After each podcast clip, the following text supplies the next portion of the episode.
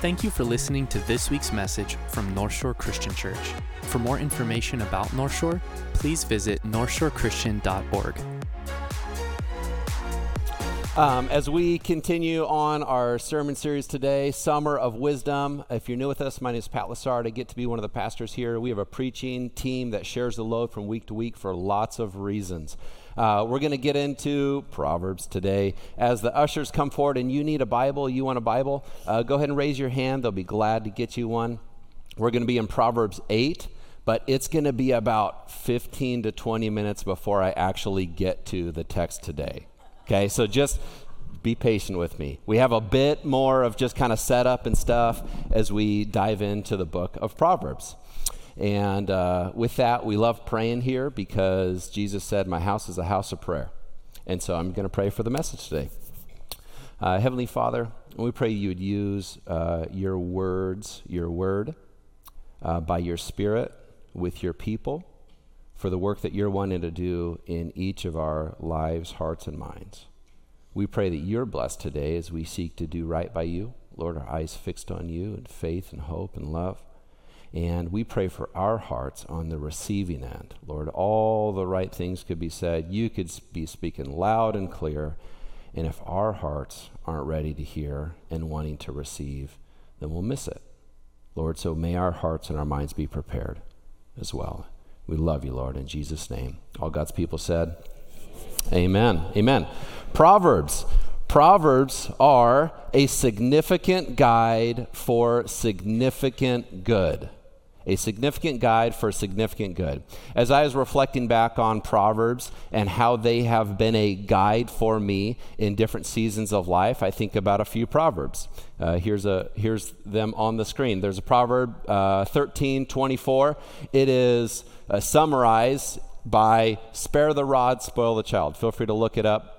Uh, the point is, um, well, I'll tell you, as I've raised and am raising four kids, they're 21 to 13 now, uh, I was super diligent with my first. I apologize, Connor, right? Isn't that the way, right? You're really on it with your first. And so um, then I had a second, and then I had a third, and got more tired, right? And a fourth. And you just kind of, it's not that you care less about them, you just care less, right? And so, so this proverb was a significant guide for me of going, uh, I have to make sure to continue to engage and uh, as a parent and continue to parent, right? And continue to teach and continue to discipline and continue to guide, or else it could go really bad and they could actually end up destroying themselves. Um, it's so you got to be engaged. So step it up, spare the rod, spoil the child. Anybody? Any parents with me? Yeah, a little chuckle, chuckle.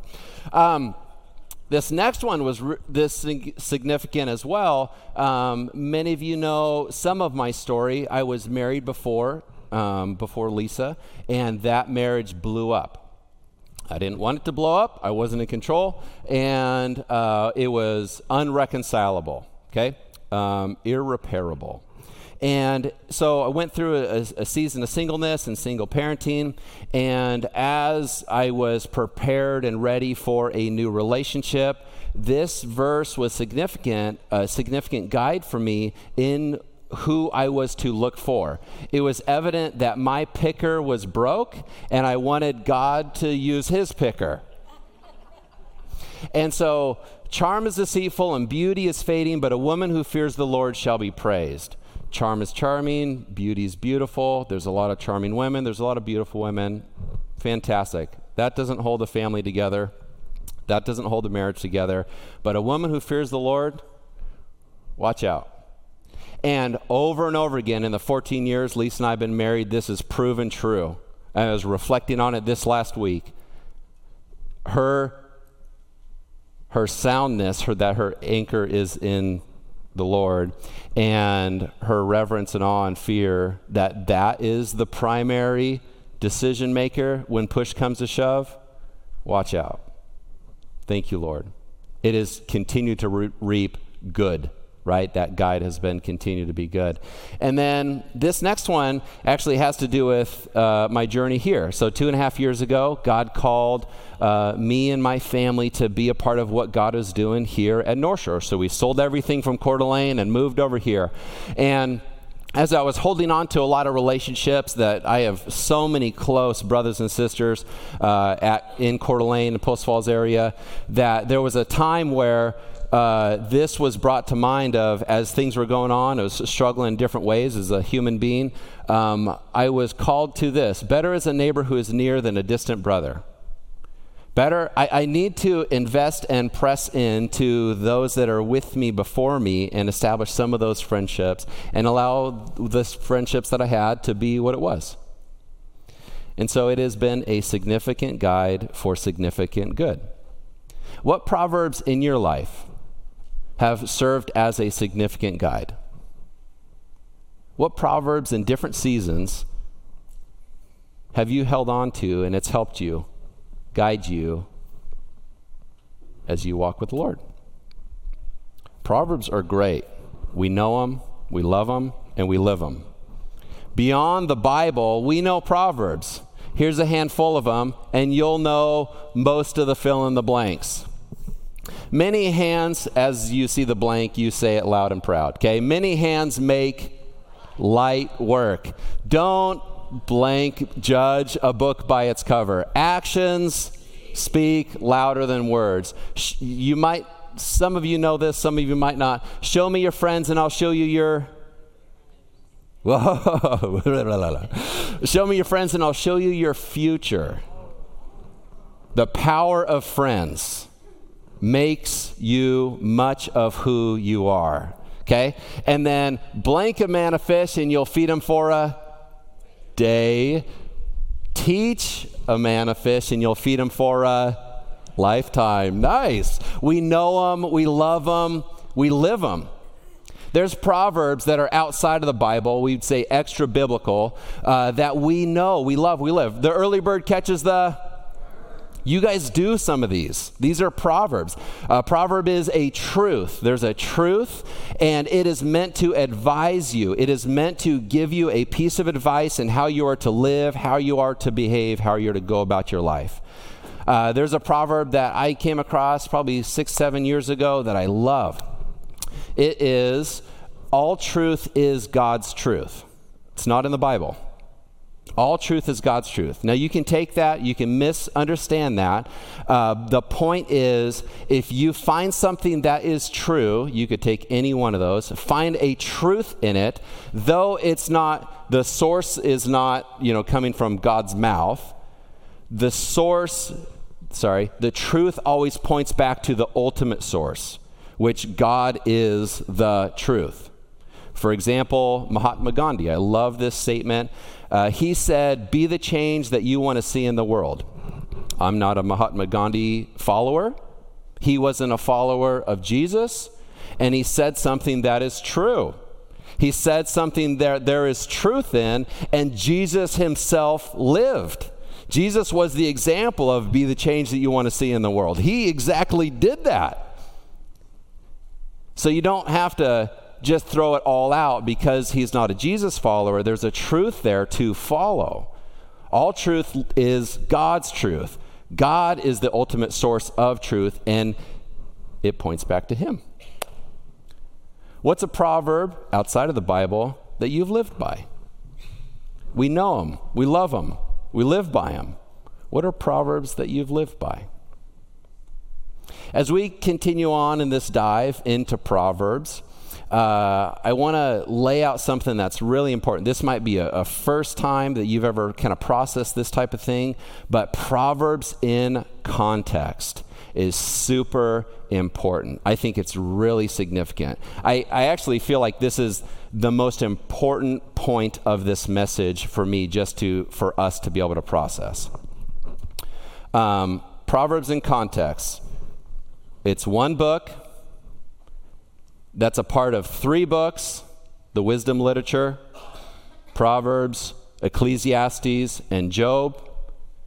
And those three books are a part of 66 books, the Bible Genesis to Revelation.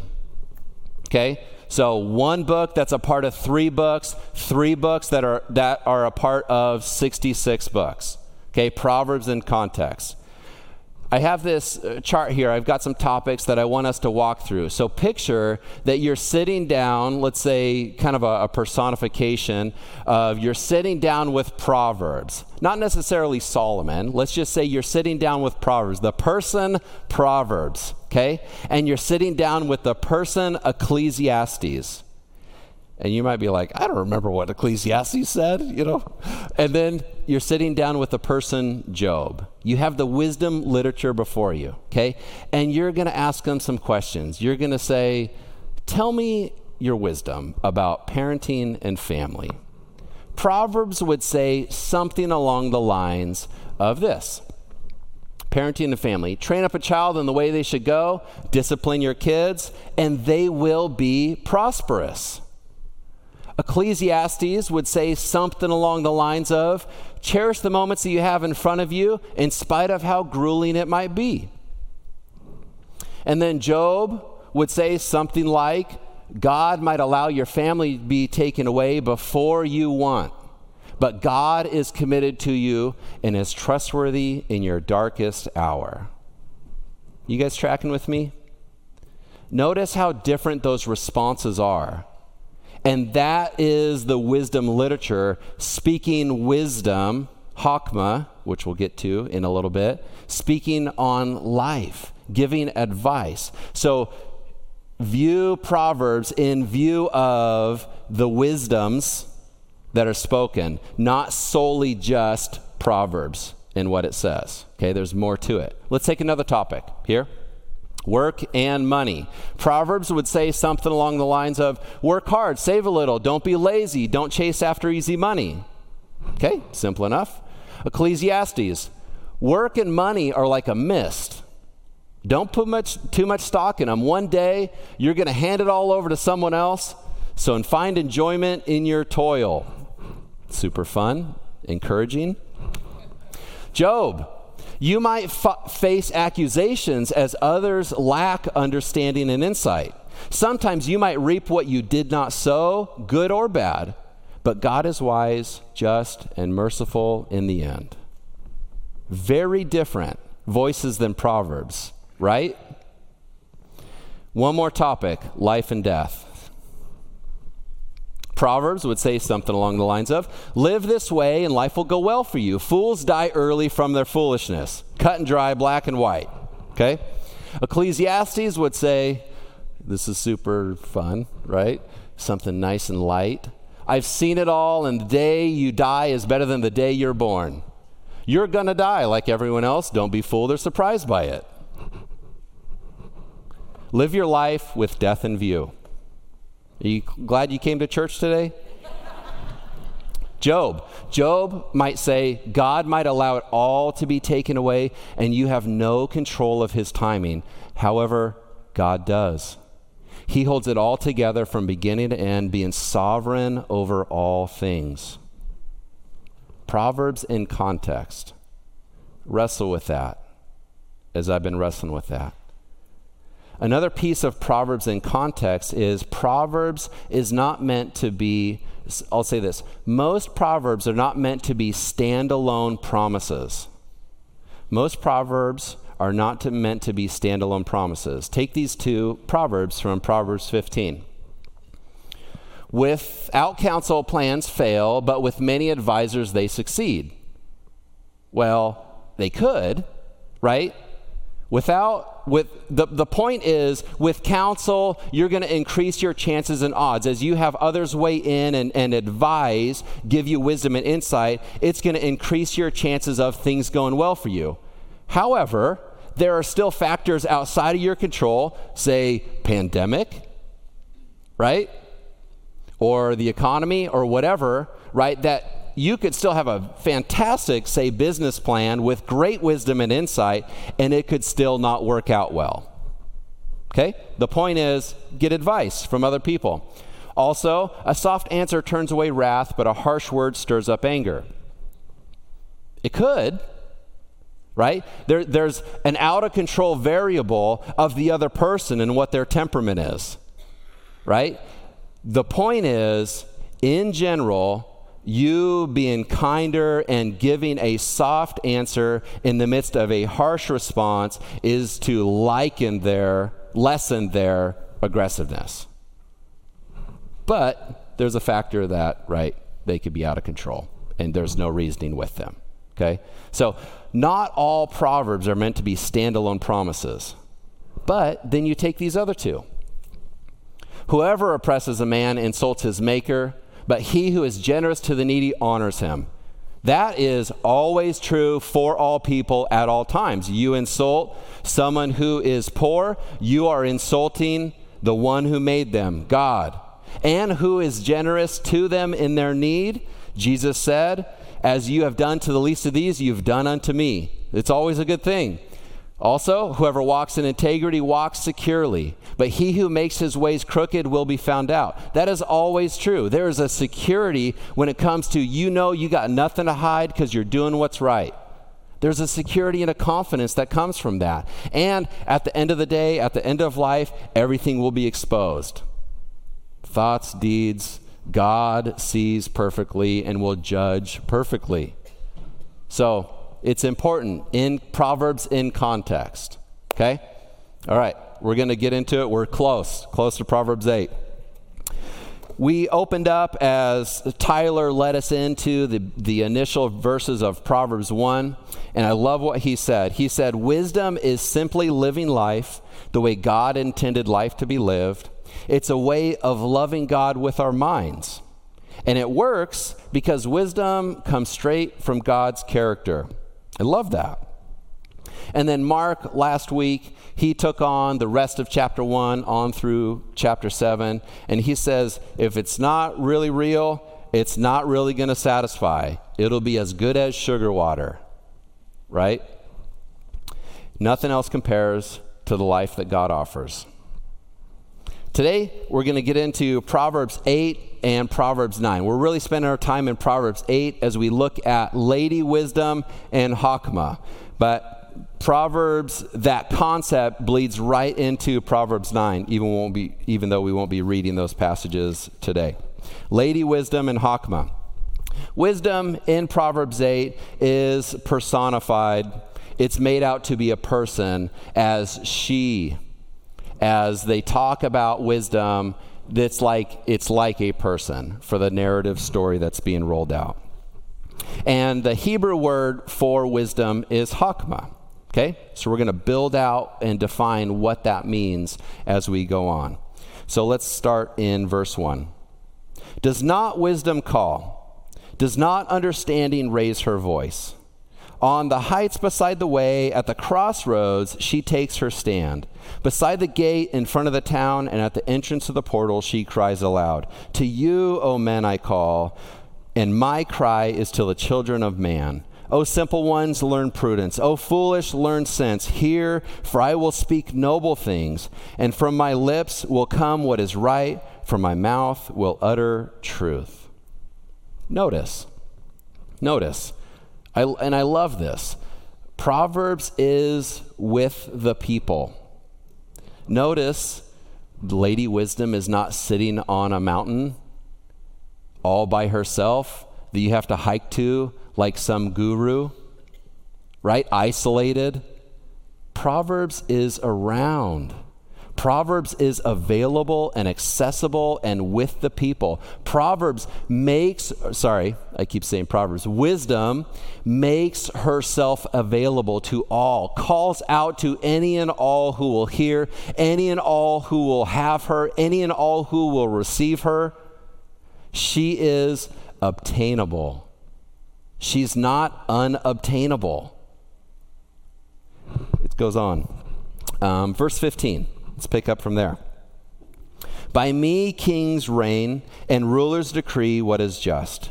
By me, princes rule, and nobles, all who govern justly. I love those who love me, and those who seek me diligently find me. Riches and honor are with me, enduring wealth and righteousness. My fruit is better than gold, even fine gold, and my yield better than choice silver. I walk in the way of righteousness, in the path of justice, granting an inheritance to those who love me and filling their treasuries. Notice, Hakma, wisdom.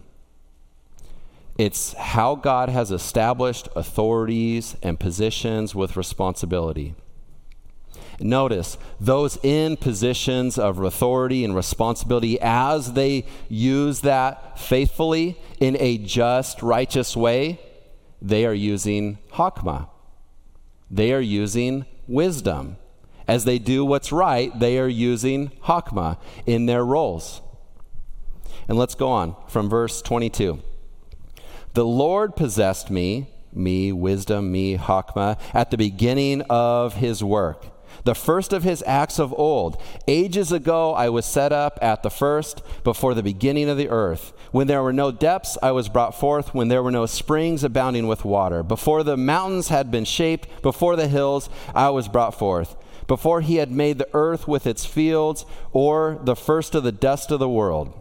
When he established the heavens, I was there. When he drew a circle on the face of the deep. When he had made firm the skies above. When he established the fountains of the deep when he assigned the sea its limits, so the waters might not transgress his commands. When he marked out the foundations of the earth, then I was beside him, like a master workman, and I was daily his delight, rejoicing before him always. Notice, God used Hakma to make every single thing. It was Hakma, it was wisdom that was the blueprint for everything that God had designed. The grain of the universe, God designed by wisdom. It was by Hakma that he precisely placed the earth 94.399 million miles away from the sun. Not too far, not too close, just 93.4999 million miles away from the sun, right? And he just happened to tilt it at 23.5 degrees, right? And he sent it in an orbit of the sun at 67,000 miles an hour. And none of you are flying off of it. It's amazing and the earth spins at a thousand miles an hour as it goes around the sun 67,000 miles an hour. And that's just one star and one planet within our Milky Way galaxy, and that's just one galaxy of at least a hundred billion galaxies within the universe. That was by Hakma. God did that. God did that. As He made the earth and the seas and the skies, as you think about it's kind of a simple thing, but it's a complicated thing. How have the oceans not overflown yet? Rivers are constantly pouring into the ocean, thousands and thousands of years, and they did not overflow, right? Overflow? Is that how you say that? Carla, help me out. Thank you. Good. How's that possible? Right? In the water cycle, right? In the seasons. By Hakma, God did that. And he didn't stop there. And I'm not just taking a cheap shot here. I, I genuinely believe this. It was by Hakma that God created two genders, right? It was by Hakma that God made male and female. With animals, even with plants, that's amazing. And especially with human beings. And it's by Hakma that God made men and women in his image and his likeness. And it was by Hakma that God breathed his own spirit and gave breath and put it, his breath in our lungs. It's by Hakma that God established marriage, a marriage covenant between one man and one woman. That was his wisdom. That was his great understanding and skill and applied knowledge that he did that. That's him. It's by Hakma that he created families to be structured from that type of commitment and covenant relationship. It was by Hakma that he put a need for every single one of us for friendship and relationship, that we would be known and know others, that we would be loved and love others. He did that by Hakma. It was by Hakma that he created authorities and responsibilities and purpose and meaning in life. That we would go about carrying out his work that he has established from Genesis 1 as he handed it over to us. He didn't complete it, he gave it for us to continue to work.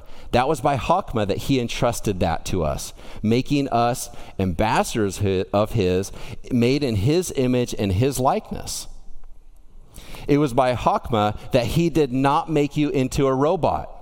It was by Hakma that he gave you the freedom and ability to choose to say yes, to no, to reason, to reject, to process. It was by Hakma that he gave you that ability.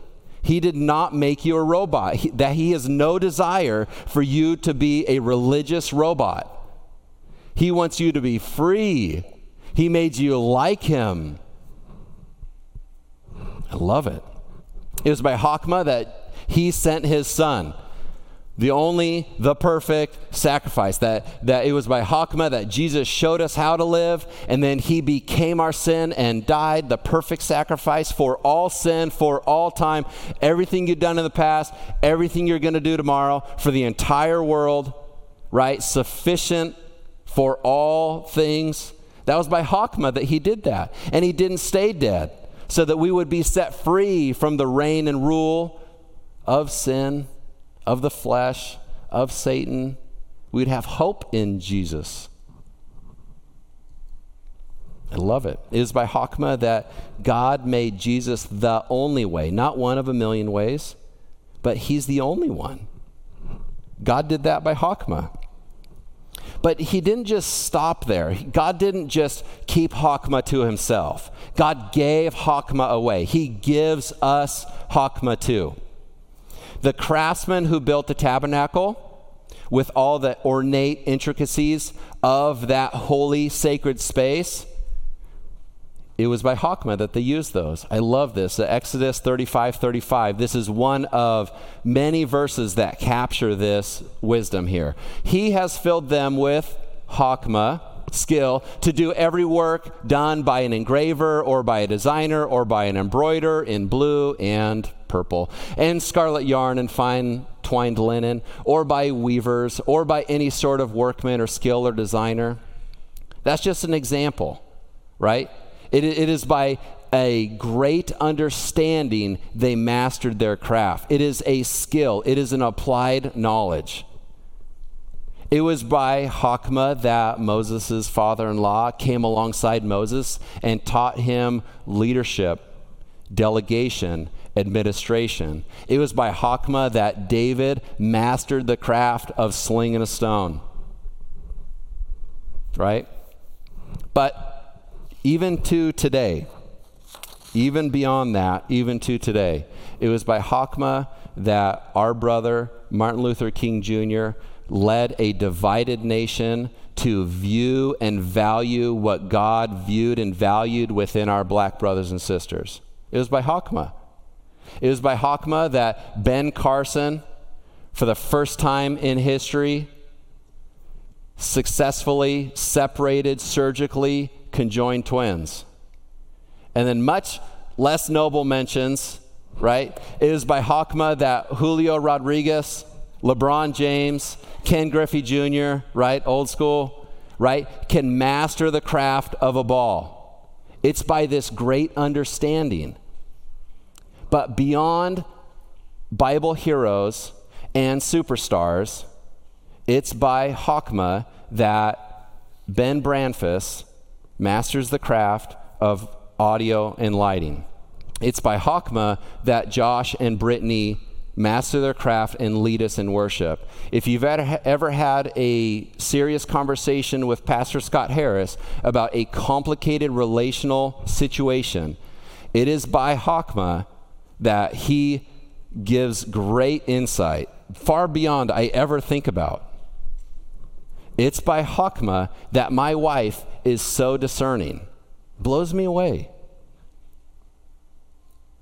It blows me away. It's by Hakma that Dan Richards in our business office faithfully, of integrity, handles our finances for our church and our academy. Don't think about wisdom as being just the guru on the mountain that you have to go seek out, and hopefully you make it to the top, right? And then you remember what they said. Hakma, wisdom, God has made it available. It calls out, it cries out to any and all who will receive. When you've had a masterfully beautiful cup of coffee, it's by Hakma. It, it is by a great, I'm not lying, I'm not making this up. It is by a great understanding and applied knowledge and skill that one is able to enjoy life in that way. If you've ever been served under a great nurse, it is by Hakma that they serve and lead and care. If you've worked with a financial planner and they have this great understanding of money and management, right? It is by Hakma in which they use that. Have you ever had a house built or repaired, right? It's by great understanding. God makes wisdom available to us. God used Hakma in all of his designs, in literally the grain of the universe. God gives us Hakma to embetter the world, to embetter life, to embetter others, and for our enjoyment in life. Hakma is not out of reach, it's not unobtainable, it's not for the elite humans, but it's available to every single one of us. God made that possible. And with that, I just want to spend our last couple minutes here on uh, the next steps.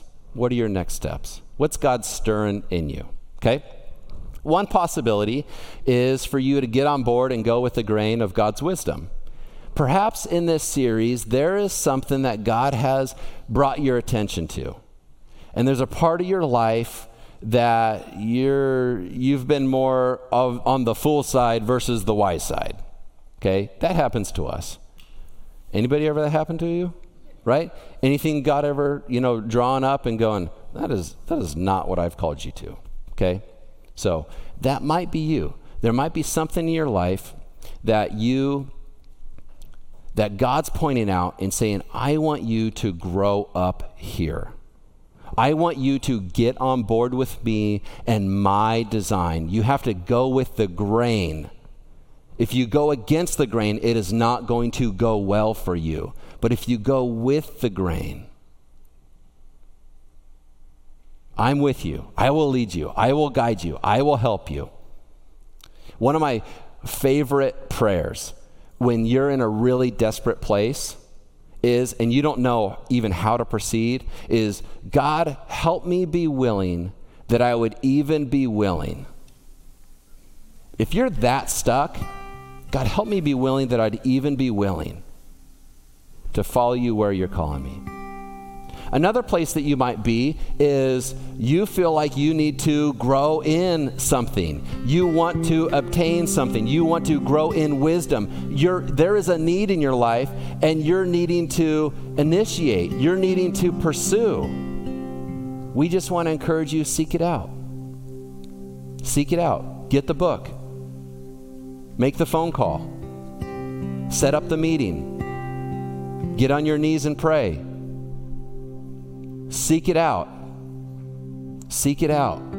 A couple verses that I hold on to personally and often go over are a proverb in, uh, sorry, a, um, a verse in Jude that says, Build yourself up in your most holy faith. Initiate it. Seek it out. And then Timothy says, Train yourself for godliness. Seek it out. Pursue it. Don't passively let life just happen. Seek it out. And then lastly, has God given you some hakma in a certain area of life? Use it. Use it. Use it. Use what you've been given to bless others, to serve others, to lead, to help, to heal, whatever it might be, to manage, to organize. Use the hakma that God has given you. Be faithful with it. What's God doing? What's God doing with you? I'm going to give you a moment just to pray, and then Josh will lead us here.